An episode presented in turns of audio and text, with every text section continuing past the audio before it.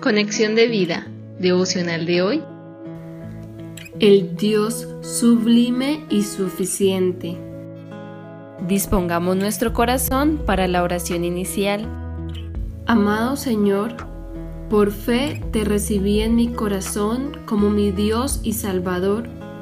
Encuentro en ti todo lo que necesito y deseo. Eres mi refugio, la sombra a mi mano derecha me has protegido por tu gracia divina de los lazos del cazador, del pecado y la muerte eterna. Eres mi Elohim, eres mi Chadai, el Dios sublime y suficiente. Vivo seguro bajo tu amparo y protección y quiero que cada día de mi vida sea un deleite en tu presencia. Te amo, mi Señor. Amén. Ahora leamos la palabra de Dios. Salmo 91, versículos del 1 al 4. El que habita al abrigo del Altísimo morará bajo la sombra del Omnipotente. Diré yo a Jehová, esperanza mía y castillo mío, mi Dios en quien confiaré. Él te librará del lazo del cazador, de la peste destructora. Con sus plumas te cubrirá y debajo de sus alas estarás seguro escudo y adarga es su verdad. La reflexión de hoy nos dice, en este salmo se resaltan dos nombres de Dios que deben llevarnos a reverenciarlo, a doblar nuestras rodillas delante de su presencia. Altísimo representa el nombre sagrado Jehová, que se traduce en el hebreo como el Elión, Elohim, Adonai, el Dios Supremo. También significa Dios del cielo y la tierra, Dios de las alturas. Hace referencia a alguien elevado, de mucha estima, excelso, sublime, mayor y superior. Y aunque parezca que está distante, está más cerca de lo que imaginamos, porque Él llegó a nosotros a través de su Hijo Jesucristo para que podamos habitar bajo su abrigo. Omnipotente, Shaddai, el Todopoderoso. Este nombre figura cerca de 50 veces en el Antiguo Testamento. Fue el nombre mediante el cual Dios fue conocido entre los patriarcas.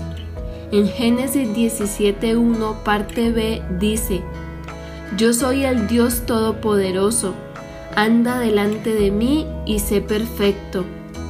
Viene del verbo Shaddai que significa poderoso, inconquistable, indicando grandeza, fortaleza y la sempiterna, perpetua naturaleza de Dios. Shaddai es el Dios todo suficiente, eternamente capaz de ser todo lo que su pueblo necesita.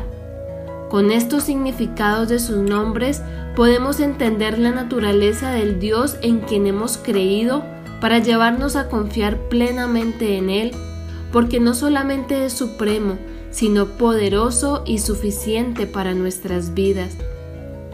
El Salmo 91 nos invita a morar bajo su sombra como el refugio más seguro que un ser humano pueda tener.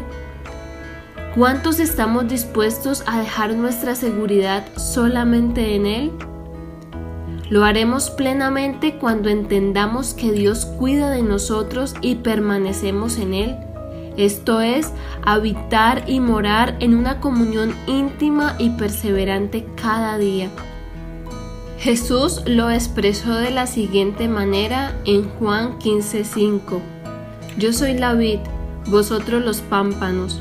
El que permanece en mí y yo en él, éste lleva mucho fruto porque separados de mí nada podéis hacer.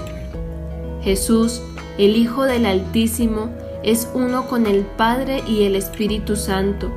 Por eso debe ser suficiente para los que hemos depositado nuestra fe en Él y creído en lo que hizo por nosotros en la cruz.